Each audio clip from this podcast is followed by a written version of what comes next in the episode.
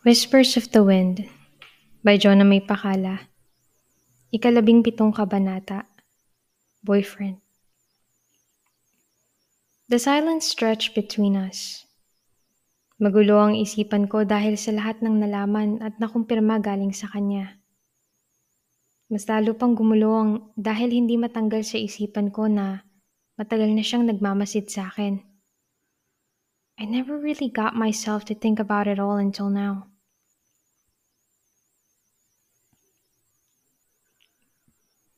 He was here from the very beginning. Nawawala man paminsan-minsan pero bumabalik. Sa ilang taon na nandito siya, hindi niya ako kailanman pinahuli. Nanonood lang siya sa akin habang marami kong iniisip. Naputol ang pag-iisip ko nang nakitang medyo dumungaw sa bintana si Vice Mayor. Nakita ko rin kung paano hinila ni Mayor Albert ang asawa palayo sa panguusisa Bumagsak ang mga mata ko sa kay Anton at walang pag-aalinlang tinanong. Kailan ang uwi mo? He didn't answer immediately. He stared at me for what seemed like forever. May pakiramdam tuloy akong sinadya niyang patagalin ang sagot dahil hinihintay niya ang titig kong pabalik. Hmm, I'm home now. He said it with a husky whisper. Gustuhin ko mang pabulaanan o kontrahin ang sagot niya. Ayaw ko namang pag-usapan pa ang tungkol sa aming dalawa. Kailan ka aalis? I changed my question. A bit shocked with his previous answer. Hindi ako aalis. Sinabi mo rin yan noon. Gusto mong umalis ako kaya umalis ako. With unshed tears, I rolled my eyes. He licked his lips and smirked. Nakakyat na ako. Marami pa akong gagawin. Sabi ko at iniwan na si Anton roon. Hindi ko na maintindihan ang nararamdaman ko. Iniiwasan kong isipin siya at bigyan ng kahulugan ng kung ano man sa aming dalawa. Dahil isa siyang merkadehas. Among all of them, it was his brother who gave me hope that day. Uriel was the only one I can forgive for being a mercadejas. I saw him defend me when I needed him the most. I feel like I share an important history with him. Hindi si Anton. Hindi naman nagtanong si Vice Mayor Anita sa akin tungkol sa nangyari kagabi. Nung nag-umaga, kinamusta niya lang ang ginagawa kong visual aids kagabi. Natapos mo ba, Isa? She asked calmly. Opo, natapos naman po. Mabuti naman kung ganun. Pagkatapos niyang banggitin iyon, sabay-sabay kaming nap- napalingon sa labas. Nagsisimula pa akong mag-almusal, nakapagbihis na ako ng uniforme at basa pa ang buhok. Galing sa pagligo nang napataan naming sinalubong ni Mayor Albert, ang puting Range Rover ni Anton sa labas. Halos suminghap ako kung hindi lang naabutan ni Vice Mayor Anita ay umirap na rin ako sa kawalan. Wala itong sinabi at tumayo na lang para lumapit sa pintuan. Hindi nagtagal ay pumasok na si Anton sa bahay. Ali, mag-almusal ka muna. Ang aga pa. Si Vice Mayor.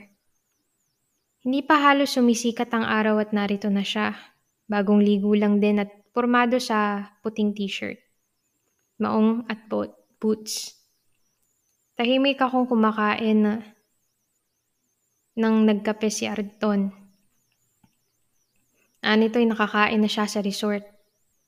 Tuwang-tuwa naman si Mayor Albert at may pakiramdam akong alam nito ang maagang pagbisita.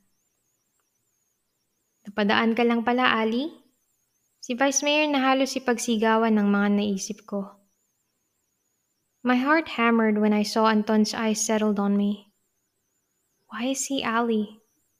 He's Anton Mercadejas. If he was called that way, simula pa lang, tingin ko malalaman ko kaagad. Kamukha niya si Uriel at kahit pa akalain ng lahat na kargador siya. Kung Anton ang pangalan niya, baka nga simula pa lang, naramdaman ko na. Hindi ko na sana hinayaan pa ang sarili ko maging malipit sa kanya. O may, maraman, o may maramdaman man lang katiting. Isa pa, I had to remind myself always that he is not Ali. Ali, the simple guy I know here in Santa Praxedes. Ibang tao siya roon. Isa siyang merkadehas. Sa paraang ito, hindi, hindi na ako magkakamaling hayaan pa ang sarili kong may maramdaman sa kanya. Ihahatid ko po sana si Liz sa trabaho. Sagot nito, What? Kaya ko namang magbus. May usapan pala kayo nitong si Isa. Iyon ba yung pinag-usapan ninyo kagabi? Si Vice Mayor na muli sinaway ng asawa. Anita, huwag mo nang masyadong usisain. Hindi ba't lagi kang nag-aalala sa pagbabas ni Isa? E de, mabuti na ngayong nariyan si Ali. Gusto kong umapila pero hahaba pa lalo ang usapan kung tatanggihan ko si Anton sa harap ng dalawa. Siyempre, nag-aalala ko Lalo pa na dahil narinig kong itong si S- SPO na madalas nagpapahiwatig na ilakad ko rito kay Isa. Hindi naman sa wala akong tiwala sa pulis na yon pero alam ko ang re- reputasyon nun sa mga babae. I saw Anton's hawk eyes drift on Vice Mayor, Mayor Anita. Sumulyap si Mayor Albert kay Anton bago nagsalita. Ha, si Rafi ba? Wala yun. Anong wala? Nagsasabay nun ng mga babae at marami ng anak sa iba't ibang babae. Albert, kaya naninindig ang balahibo ko kapag nagpapahiwatig tungkol rito kay Isa. Lalo pat destino malapit sa eskwelahan yun. Madalas daw nakikita nitong si Isa at palaging hinahabol ng patrol car nila kahit pa nung nag-aaral pa. Simula sa araw na yon, madalas nga akong pormahan ng pulis na yon. Hindi tumitigil. Iyon ang isa pa sa dahilan kung bakit minsan mas gugustuhin kong sumabay pa uwi kay Lysander, imbes na magbus. Lagi kasi yun nag-aabang sa kanto at makulit. Minsan pa nakakatakot. Noon sa eskwelahan at ngayon, nung nagtitraining ako bago magpasukan, naroon din. Nung nagtraining nga nila, inagawan daw ni Rafi ng mga dalito si Isa para, para lang sumakay sa sasakyan niya. Nakita ko ang pag-igting ng panga ni Anton habang nakikinig sa kwento ni Vice Mayor Anita. Kaya laking kawalan, Ali, na umalis ka nung December para sa akin. Nasanay kasi akong sinusundo mo itong si Isa tapos biglang lagi na lang siyang nagbabas nung January hanggang March. Pasensya na. Hindi ko po alam na ganun ang nangyayari. Hindi nasabi sa akin. Kung alam ko lang, hindi ko na pinatagal pa. Nandito naman ako kaya hindi na dapat mabahala si Liz. Ako na rin ang susundo sa kanya pagka uwi. Diretsong sinabi ni Anton. Ha? Hindi ko napigilan. Ayos lang ako. Isa pa, madalas mag-offer si Lysander sa akin na iuwi ako rito kaya walang problema.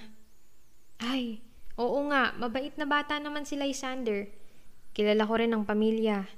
Binigyan pa nga nun si Isa ng mamahaling alahas, si Vice Mayor. Nagulat ako na sinali yun ni Vice Mayor. Isang beses niya lang natanong ang tungkol sa bracelet na suot ko. Sinabi ko ang totoo pero hindi ko inaakalang tumatak sa kanya yon. Hindi ibig sabihin na dahil binigyan ng alahas Anita ay seryosong boyfriend na. Malay mo, Si Mayor Albert na pasulyap-sulyap na sa seryosong nakikinig na si Anton. Hindi ko naman kasi sinasabi, Albert, na iyon ang rason. Sinasabi ko lang na walang taong magbibigay ng mamahaling na alahas kung hindi naman seryoso. Nagtatalo na ang dalawang politiko sa hapag. Kung ang pagbibigay ng mamahaling gamit ang sukatan sa pagmamahal, aba, Baka magbigay ng mansyon kay Isa o di kaya salihan pa ang, ng eskwelahan.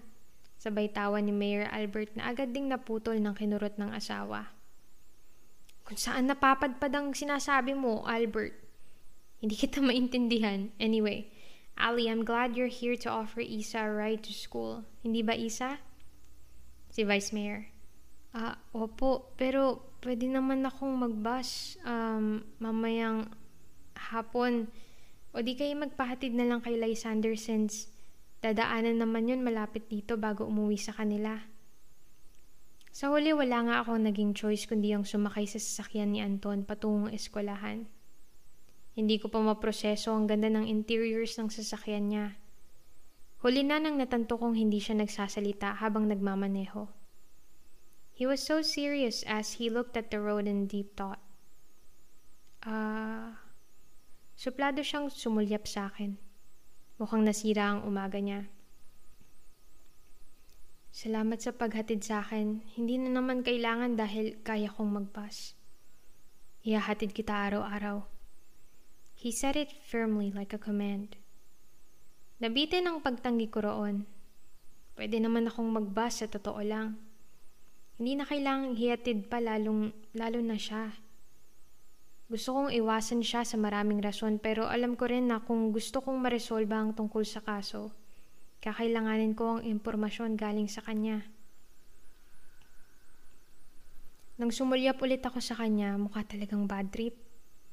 Ayos na rin na ganito ang trato niya sa akin, mas mabuti nga yun. Gusto ko nga palang malaman ng impormasyon tungkol sa kay Orian. Nasabi mo sa akin kagabi pero marami pa akong tanong. His jaw clenched again. Hindi niya ako nilingon. Kung nagpapaimbestiga ka, gusto ko sanang makita kung ano ang naging resulta ng investigasyon ninyo. Kung saan siya huling nakita at kung anong maaaring motibo niya sa ginawa. Hindi mo na kailangan gawin yun. Ako na ang bahala. My name is involved here. In fact, I am the prime suspect, like you said. I will do everything to clean your name.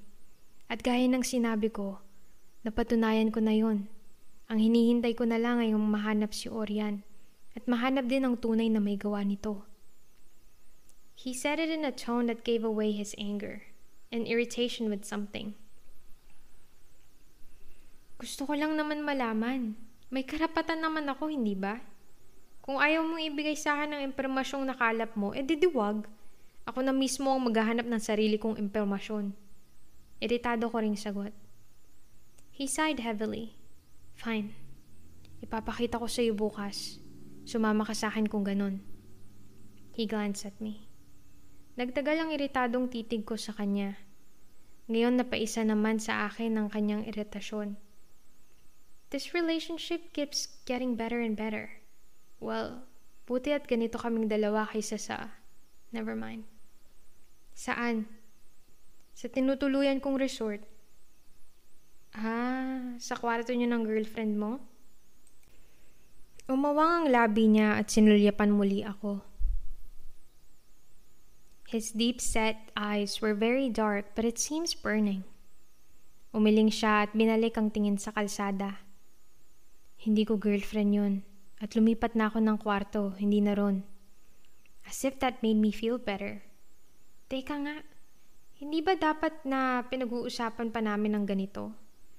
Tinikom ko ang bibig ko kahit na marami pang naisip. Ikaw, ayos lang sa boyfriend mo na hinahatid kita ngayon? Boyfriend? Kunot no ako siyang binalingan. He looked so irritated Lalo pa dahil hindi agad ako nakasagot. Paano ba naman kasi? Saan niya napulot ang boyfriend? Binalikan ko pa ang usapan kanina sa hapag at sa huli na alala kong nabanggit pa nga ng kung sino sa dalawang politiko ang tungkol sa boyfriend ko. Si Lysander? Gusto kong tanggahan iyon pero bakit pa? Why do I have to clear my name when it comes to him? And when we talk about things like that? Ano ngayon, hindi ba? Tinigil niya ang sasakyan sa harap ng eskwelahan. Nilingon niya ako. Naghihintay ng sagot ko. Inayos ko ang gamit ko at kinalas ang seatbelts. Binuksan ko ang pintuan ng kanyang sasakyan at nagsalita na bago pa maisipan ang kanina ko pang gustong gawin. To tell him that Lysander isn't my boyfriend. Hindi ako pwede bukas. Sa Sabado na lang at dun na kami sa pagudpod magwi-weekend. Sabi ko at sinarado ang pinto. Wala sa sarili akong naglakad patungo sa eskwelahan. Halos hindi ko mahigit ang wisyo ko para magtrabaho dahil sa pagbabalik niya sa nararamdaman ko. I know and acknowledge my then feelings for him, And I am in trouble because it's still here with me. Pero malinaw sa isipan ko na hindi ako pwedeng magkagusto sa isang merkadehas. Lalo pa sa kanya. Lalong-lalo na sa kanya. They ruined my life. They're the reason why my mother is dead. Isa, kanina ka pa tulala riyan. Ayos ka lang? Tanong ni Lysander sa lunch break.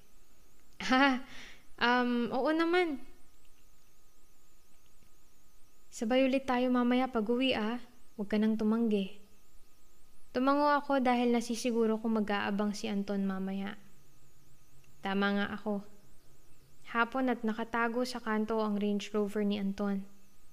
Although heavily tinted, I can feel that he's inside watching us as Lysander's car passed by him. Hindi, hindi ka na nagugulat na si Ali ay may sasakyan at kaibigan pala ni Mayor? Akala ko nung una kargador siya eh.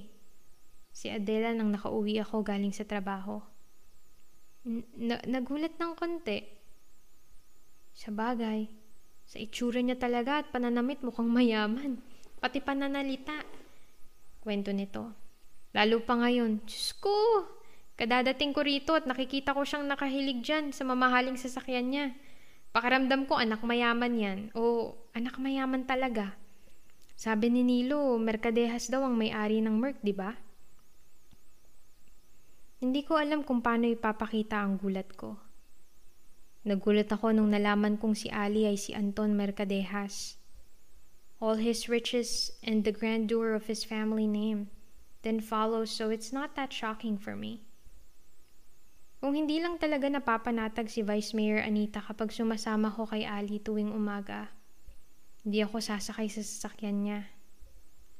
Little by little, I'm feeling a bit treacherous to myself and to my conviction about him kapag nagpapahatid ako. Hindi ba ayaw mo dapat sa kanya?